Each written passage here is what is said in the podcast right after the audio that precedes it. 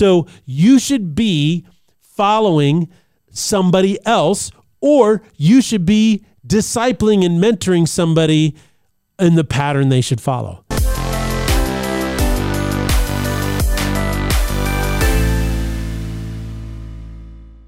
Welcome, everyone, to the Salty Pastor. I am Dr. Douglas Peak, and I am so glad to be here with you, hopefully inspiring and encouraging you to know what you believe and why you believe it. Our goal is to give you the tools, not only the uh, truth of the scripture, but also the tools on how to understand it for yourself, and then weave it into the clarification of your own values, your own beliefs, and how God wants to move through you and in you. That's what the Salty Pastor is all about, because what you believe is one of the most important things about you. Now, we're currently in a series called At the Movies.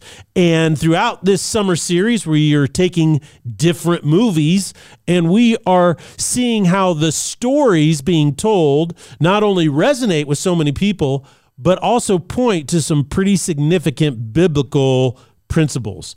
Now, the movie that uh, is going to be talked about this week is the original Top Gun.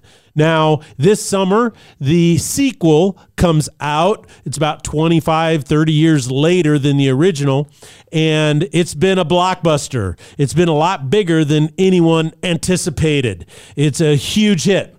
But this coming Sunday, we're going to dig into Top Gun, the original, when Tom Cruise was only 24 years old when he made it. Now, the ultimate theme in the story of Top Gun is personal growth.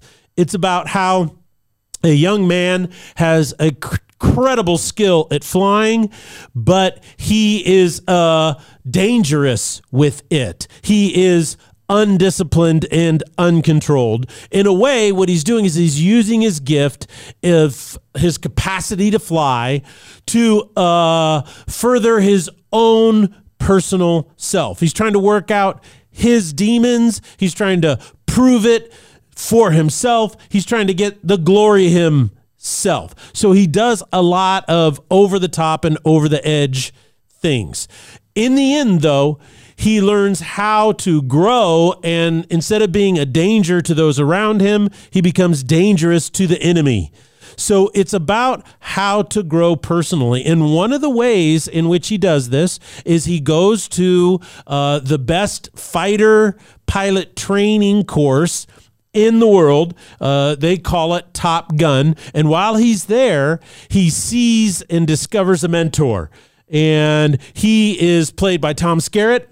He is the leader of Top Gun, and he has an affection for Tom Cruise's character Maverick, uh, Pete Mitchell, because he actually flew with his father in Vietnam and knows the true story of how his father died. And so it's this mentoring relationship that really helps Pete Mitchell or Tom Cruise grow into the person he was meant to become. Now, that's going to be the theme on Sunday, and that is never leave your wingman. And basically, what this means is everybody needs a wingman, everybody needs a mentor or a discipler to help them grow. People with mentors have greater success at anything they do. This has been shown through research to be true over and over again. People with mentors are more successful than anybody else without one. Number two is when you think about it, don't you wish you had a mentor? Don't you wish you had a mentor for all the really big things in life? Don't you wish you had a mentor uh, to help you understand how to get married? Uh, I remember a couple many, many years ago who had been dating. Uh, they came to me because they wanted to get married and they were in premarital counseling. And on the first meeting, I always ask, Well, how did you meet each other? What's your story? And they've been dating over six years. And I said, Wow, wow, that took a long time. What took so long? And they said, Well, when we started out dating, we didn't have any good models and we were toxic. And so we had to find some good mentors to show us how to have a healthy relationship. And since we've grown through that and figured that out, we think we're ready now to get married. How insightful for that young couple you know, to see them to be able to grow because they picked mentors on how to be married. Uh, what about parenting? I remember how difficult and stressed out I was about becoming a parent for the first time. And one of the things that really helped me is I started reading John Rosemond. And he was the contrarian back in the 80s for all of the parenting techniques that were being pushed upon the American populace at the time. And what he said is this he goes, Look, children need structure. Children need to learn that they are not the center of the universe. They need to learn how to uh, model and grow around the needs of the parents. And so you need to give discipline, you need to give expectations, you need to give structure and routine. And so I was like, wow, this is something that I hadn't heard at all. And so my wife and I really endeavored. Without those mentors teaching us how to be good parents, I'm not so sure we would have done half as good as we were able to do. What about money management? It's interesting how so many people suffer from poor money management, and yet very few people have mentors or guides in how to manage their money. So, whenever you have a mentor, you're going to experience a greater success at anything you do. Kind of reminds me of a funny story. There was an intern who had gotten a summer internship at a Fortune 100 company uh, in New York City, in Manhattan. And uh, he was going to work one day early in the morning, got on the elevator and the CEO of the entire company got on and he's like, "Man, this is my one chance. I'll never get another chance to meet the CEO and ask him a question." And so he goes, "Excuse me, sir, I'm an intern for the summer. Could I ask you a couple questions?" And the CEO said, "Sure." Until we get to the top, and he says, "How?" He says, um, "How have you been able to lead this company so effectively?" And the CEO says, Well, by making really good decisions. And he goes, Hmm. He goes, Well, how do you make really good decisions on a consistent basis? And the CEO says, well, through experience. And so the intern thought, well, you know, I'm going to shoot my shot. This is my only chance. He said, so how do you get that experience? And the CEO said, by making bad decisions. You see, whenever you want to grow and mature, you're going to make decisions, and some are good and some are bad. And a mentor is the one that helps you make fewer bad decisions and more good decisions. So let's jump into the Bible and see what Paul has to say about this process and why discipleship or a mentor or a wingman is so critically important in your life. We're going to go to chapter 3 of the book of Philippians, and we're going to start with verse 15, and we're going to go through verses 21. So I'm going to read them, and then we're going to kind of talk about the significance and importance of what it means to have a mentor in your life because mentorship and discipleship is all about growing to maturity, making more good decisions. So, verse 15 and 16 says the following Paul's telling the Philippians this Therefore, all who are mature, let's have this attitude. So he's saying if you're a mature person in Jesus Christ, you should have this attitude, this way of thinking, this mental framework about the world in which you live and about who you are in Christ. He goes, Now, if you have a different attitude, God is going to reveal that to you as well. However, let us keep this attitude. Let's keep living by the same standard to which we have obtained. So people are mature in faith, have an attitudinal responsibility. And you know what that attitudinal responsibility is? Is to maintain the same standard that we have attained to. Let's not go backwards.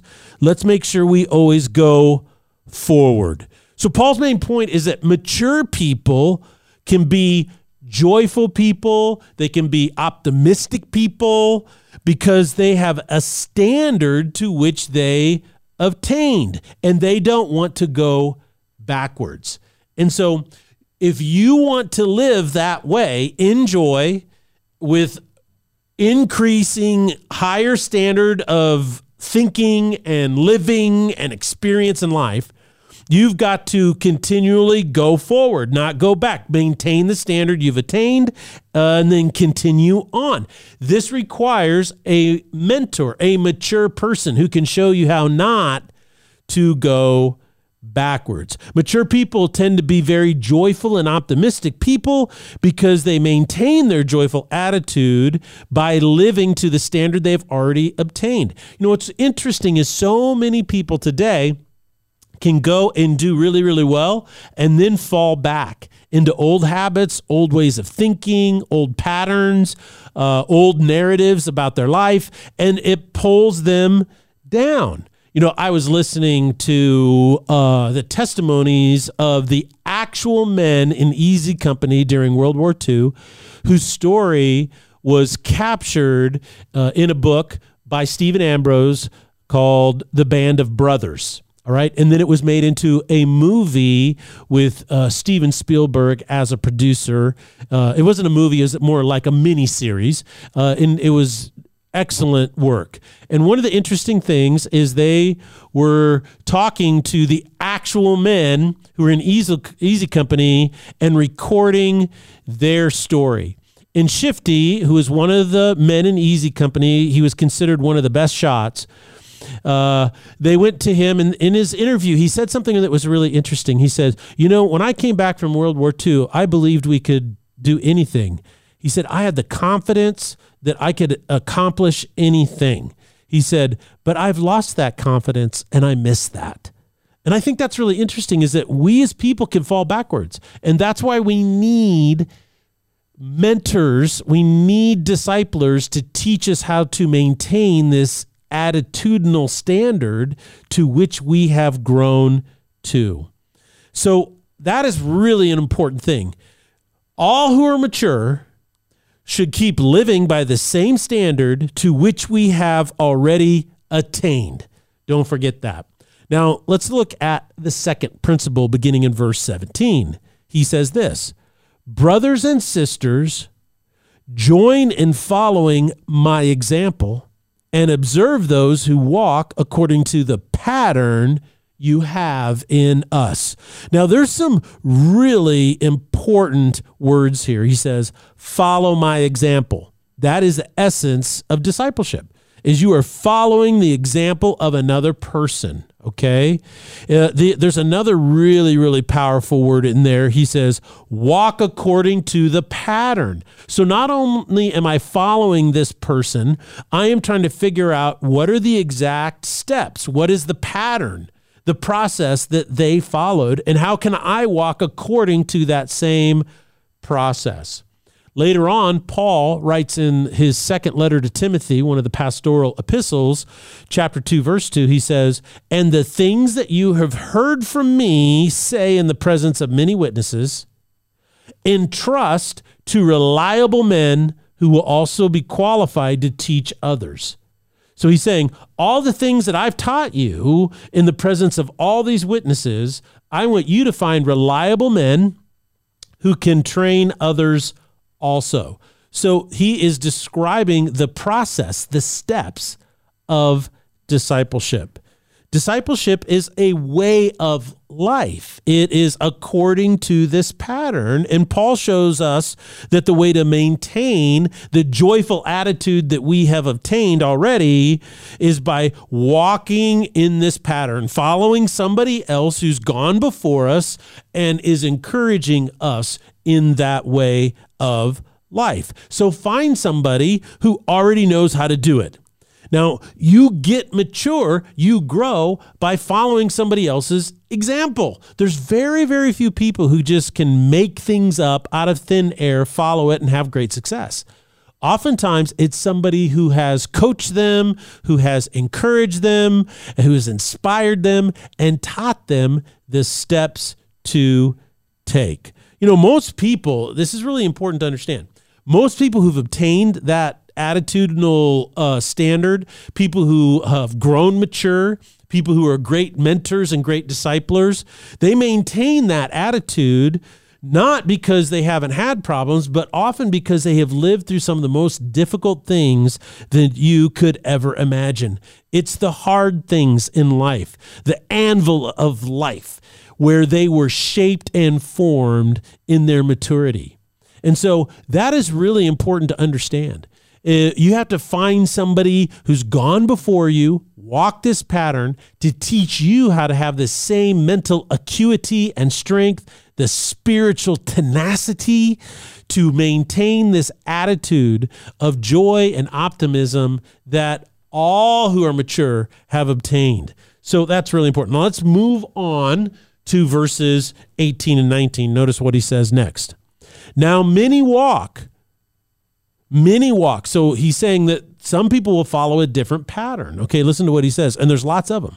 He says, For many walk, of whom I have often told you, and now tell you even as I weep, that they are enemies of the cross of Christ, whose end is destruction, whose God is their appetite, and whose glory is in their shame who have their minds set on earthly things. Now, here in verse 18 and 19, he says some really important things to help us understand why discipleship is so important. He says, because it is a huge tempter, excuse me, it is a huge temptation for us to walk in a pattern that leads us away from Christ and who we are in Him back into the world. And that's when we start to live according to our appetites and not our new spiritual identity. When we decide to bring glory in what the bad things we do and the rebellion against God, and then finally he says, they have their mindset on earthly things. So when my mind becomes more enamored with earthly success or earthly things, guess what happens? I can start following a pattern that leads me away from Christ. These people he's talking about are people who had come to know Jesus but not walk the path of discipleship. They did not uh, uh, maintain the standard to which they had attained in Christ. So they lost the attitude and they ended up losing everything, including their joy. It says their end is their destruction. They flamed out, so to speak. If we don't have a mentor, if someone is not discipling us, encouraging us, leading us, and guide us, we can easily set our minds on earthly things. But what mentors do is they help us stay on track. You know, when I was learning to fly um, a little over a year ago, uh, my family said, Look, you've wanted to learn how to fly a plane for a long time. And so they really pushed me to get my private uh, pilot's license, which I was able to do. But what's really interesting is the process is can be pretty tough because when you first get with an instructor and you first practice it, uh, study for your knowledge test, they scare the living bejeebies out of you. You know, it's like, you know, all these people die. This is where people always die. This is where planes always wreck. This is what happens. If, if you do something dumb, you're going to die. This isn't like a car where if you go off the road, you just get back on the road. You know, this is flying a plane. I mean, they tell you all these horror stories everything. So you're really, really scared. And then on top of that, they say, okay, here's a million things that you got to remember in order to fly and not die. And it's like, man, my memory's terrible. I, I can't even remember what to get from the the grocery store when my, my when my wife sends me there. I have to have her text me. You know, can I write down everything in a text and read it before I do it? And they're like, no, you got to do this naturally. And so I was starting to get discouraged, man. It just I couldn't get it to go. You know, you've got your your eyes doing one thing, your brain thinking something different, your right hand is doing something different than your left hand, your feet are doing stuff with the rudders. I was all over the map. But I had a really really good friend and he uh, has his own pilot's license. He's been flying for, gosh, he's got probably between 1,500 and 2,000 hours of flight time. So he's got a lot of experience. And he would talk to me and he would encourage me. He acted like a mentor during the process. And he said, Oh, I remember how difficult that is. And he kept saying this to me over and over again. He says, Look, it's really nerve wracking. It's very stressful because you don't think you're ever going to get it right. But one day it's like you just fall over a waterfall and everything comes together. And he was so right. One day I just got up there, I'm flying around, and I was doing pattern work, meaning take off and land, take off and land, or touch and go and land, touch and go and land. And so I was doing that and it just everything just clicked. It's like i was watching my airspeed properly. I was watching uh, my altitude properly. I was more relaxed than i'd ever been. And i just flew around and i just started landing and taking off like it was i'd done it a million times. And it was like everything suddenly just clicked. I probably would have given up if i hadn't had a mentor tell me that over and over again my friends, if you live each day, if you walk each day all on your own, it's easy to set your mind on earthly things. It's easy to get discouraged. It's easy to think this isn't working for me. However, you have to remember that an earthly focus always undermines the hope that's within you. An earthly focus always under, uh, undermines the attitude of joy that Christ has given you. An earthly focus always runs counter to the glory of what God wants to do to you, his immeasurably great power for all of those who believe. So, earthly things are a poor deal when it comes to reaping the inheritance of every spiritual blessing in heaven. And yet, we tend to put our focus on them. That's why a mentor and a discipler is so important. It keeps your eyes where they are meant to be, your focus where it is meant to be. Well, let's keep going. Okay, I want to read verses 20 and 21. Our citizenship is in heaven, from which we also eagerly wait for a Savior, the Lord Jesus Christ, who will transform the body of our lowly condition into conformity with his glorious body by the exertion of the power that he has even that he has even to subject all things to himself. So he says in verse 21, he's going to transform the body of our lowly condition into conformity with his glorious body. So this is the path of faith. This is the path of growth as we are being conformed into the image of Jesus Christ. And he does this by exerting the power that he has, even to subject all things to unto himself. Now, people who walk in discipleship are being learned how to affirm this new identity. My citizenship is in heaven. My citizenship is not here on earth. People who walk in discipleship are eager for their Savior. They are not only eager to walk with Him, but they are eager for him to transform them and conform them into this new person. As I've said many times before, quoting C.S. Lewis, our authentic or true selves are waiting for us in Jesus Christ. So the more I know Jesus, the more I walk in Christ, the more his power is conforming and transforming me into my authentic self. People who walk in discipleship, the pattern to which we have obtained, will experience the exertion of God's power in their lives. My friends, I cannot tell you how many times as a pastor that I have had conversations with people over the last 35 years of full time ministry where people say, I want to believe in God, I want to hope in God, but it's just not working. What they're saying is, I'm not, ex- there's no power in it. It's not working. And what is so fascinating is God is anxious to exert his power within you. But what it requires is that you walk in this new attitude and your eyes are focused on your citizenship in heaven and not on earthly things. So your citizenship is not here. So, in order to walk in the power of Christ and feel the exertion of his power in your life, then you must walk according to the pattern. Notice what he says up there in verses 15 and 16, where he says, um, We must live by the same standard. I'm sorry, verse 17. Observe those who walk according to the pattern you have in us. So it's verse 17 where he says that. There is a pattern, there's steps that you take. And so endeavor to know those steps, endeavor to submit to those steps.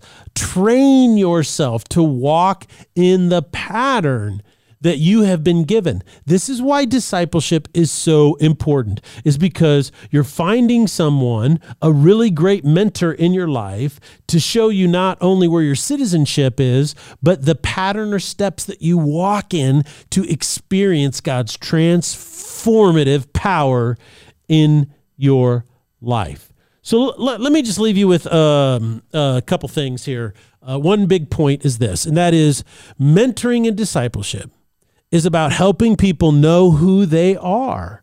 It's like I will if you're discipling or mentoring somebody, you're you're not a perfect person, you're never going to be one. But what you can do is you can encourage people and let them embrace the fact, hey, you're a citizen of heaven. You're not a citizen of earth, okay? And then you can develop an eager attitude within them about his coming not only his second coming, but his vibrant interaction with them each and every day through the power of the Holy Spirit in their life. You see, what we believe about ourselves is one of the most important things about us. If you believe you are a citizen of earth, your life is about earthly things. But if you believe you're a citizen of heaven, your baseline attitude in life is oriented towards pure and authentic joy.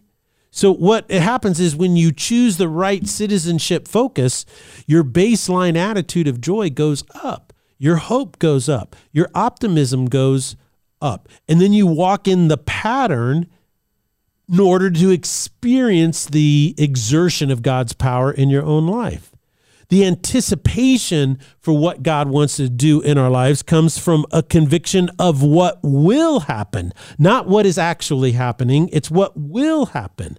Therefore, the goal of mentoring is to strengthen a person's conviction of hope. You see, hope is a conviction of things not seen. It says in 11, uh, Hebrews chapter 11. And so when you're a, a mentor and you're a disciple, right, you're trying to help people train themselves you want to train their senses to discern good from evil. Well, is that just a moral thing? Oh, don't do that, it's bad. Oh, this is good things, you should always do that. Or is it train your senses to discern good from evil in the sense that this is a good way of life? This is the pattern and the process that brings about the, the, the exertion of God's power, his transformative power, his uh, favor and blessing, even at times prosperity in my life. That's good. Um, that's evil. That's gonna. I'm, I don't want to walk that path because that destroys me. It undermines me. It depresses me. It creates anxiety in my life. It it, it brings failure. Um, it's it, it brings about all kinds of undisciplined decisions, uh, a lack of wisdom and foolishness. All of these things are bad, and I don't want those in my life. You see, that's why having a mentor is so important because their goal is to help you walk in the goodness of life and discover what that is. So, my question for you is do you have a mentor? Do you have someone discipling you right now? If you're a, listener to the Salty Pastor and you don't have one, then seek one out. If you're a person who has walked with the Lord for more than 10 or 15 years, I'm telling you right now, you should have someone to disciple. You should be mentoring somebody else. And this is a big challenge because what has happened in American Christianity is we've become an event driven form of faith. And that is, we think that practicing our faith is all about doing events, being at events, participating in events. And then the problem with that is we become consumers of events. We start evaluating the efficacy, strength, power, uh, of our faith based on how we emotionally respond to an event. But that's not faith at all. Paul teaches the exact opposite. Do you ever see him once mention in these verses going to an event? Never once. He talks about how to follow the pattern of those who've come before us. So you should be following somebody else, or you should be discipling and mentoring somebody in the pattern they should follow. Do you feel your faith has become a little stale? Do you feel that it's not growing like it should? Then if you've been a Christian for more than 10 years and you're experiencing those feelings, then you should be discipling somebody. If you're not discipling somebody, you're cheating yourself. You're cheating that person. You're setting your side on earthly things, and we always end up reaping what we sow. So change that. Make a decision and say, I'm going to mentor these people. I can do it. It's not hard. I have rarely heard of a situation where somebody went to somebody else and said, Hey, I'd like to meet with you once a month or once every two weeks or even once a week to pray over you, to encourage you, mentor you in the faith, and have that person say, No, I don't want to do that. You see, the world is lost today because there's not enough people stepping up and discipling and mentoring others. And it's that maturity that you need. Because you remember at the end of the movie of the original Top Gun, an enemy was coming around to shoot Maverick down. And his navigator was yelling at him in the back of the plane, saying, He's coming behind. He's going to get a beat on us. He's going to shoot us down. He's going to kill us. You got to do something. You got to do something. But what did Maverick say over and over again while he was flying next to Iceman? He says, I'm not leaving my wingman. I am not leaving my wingman. You see, he had gone from dangerous to those he flew with to dangerous to the enemy. And that's what God wants for you. Thank you for this, uh, joining me on this study of uh, the Salty Pastor. I hope it blesses you. And on Thursday, Zach is going to be talking about the movie Top Gun with Jesse and all the practical applications that come from the the principle: never leave your wingman. God bless you and blessing. Música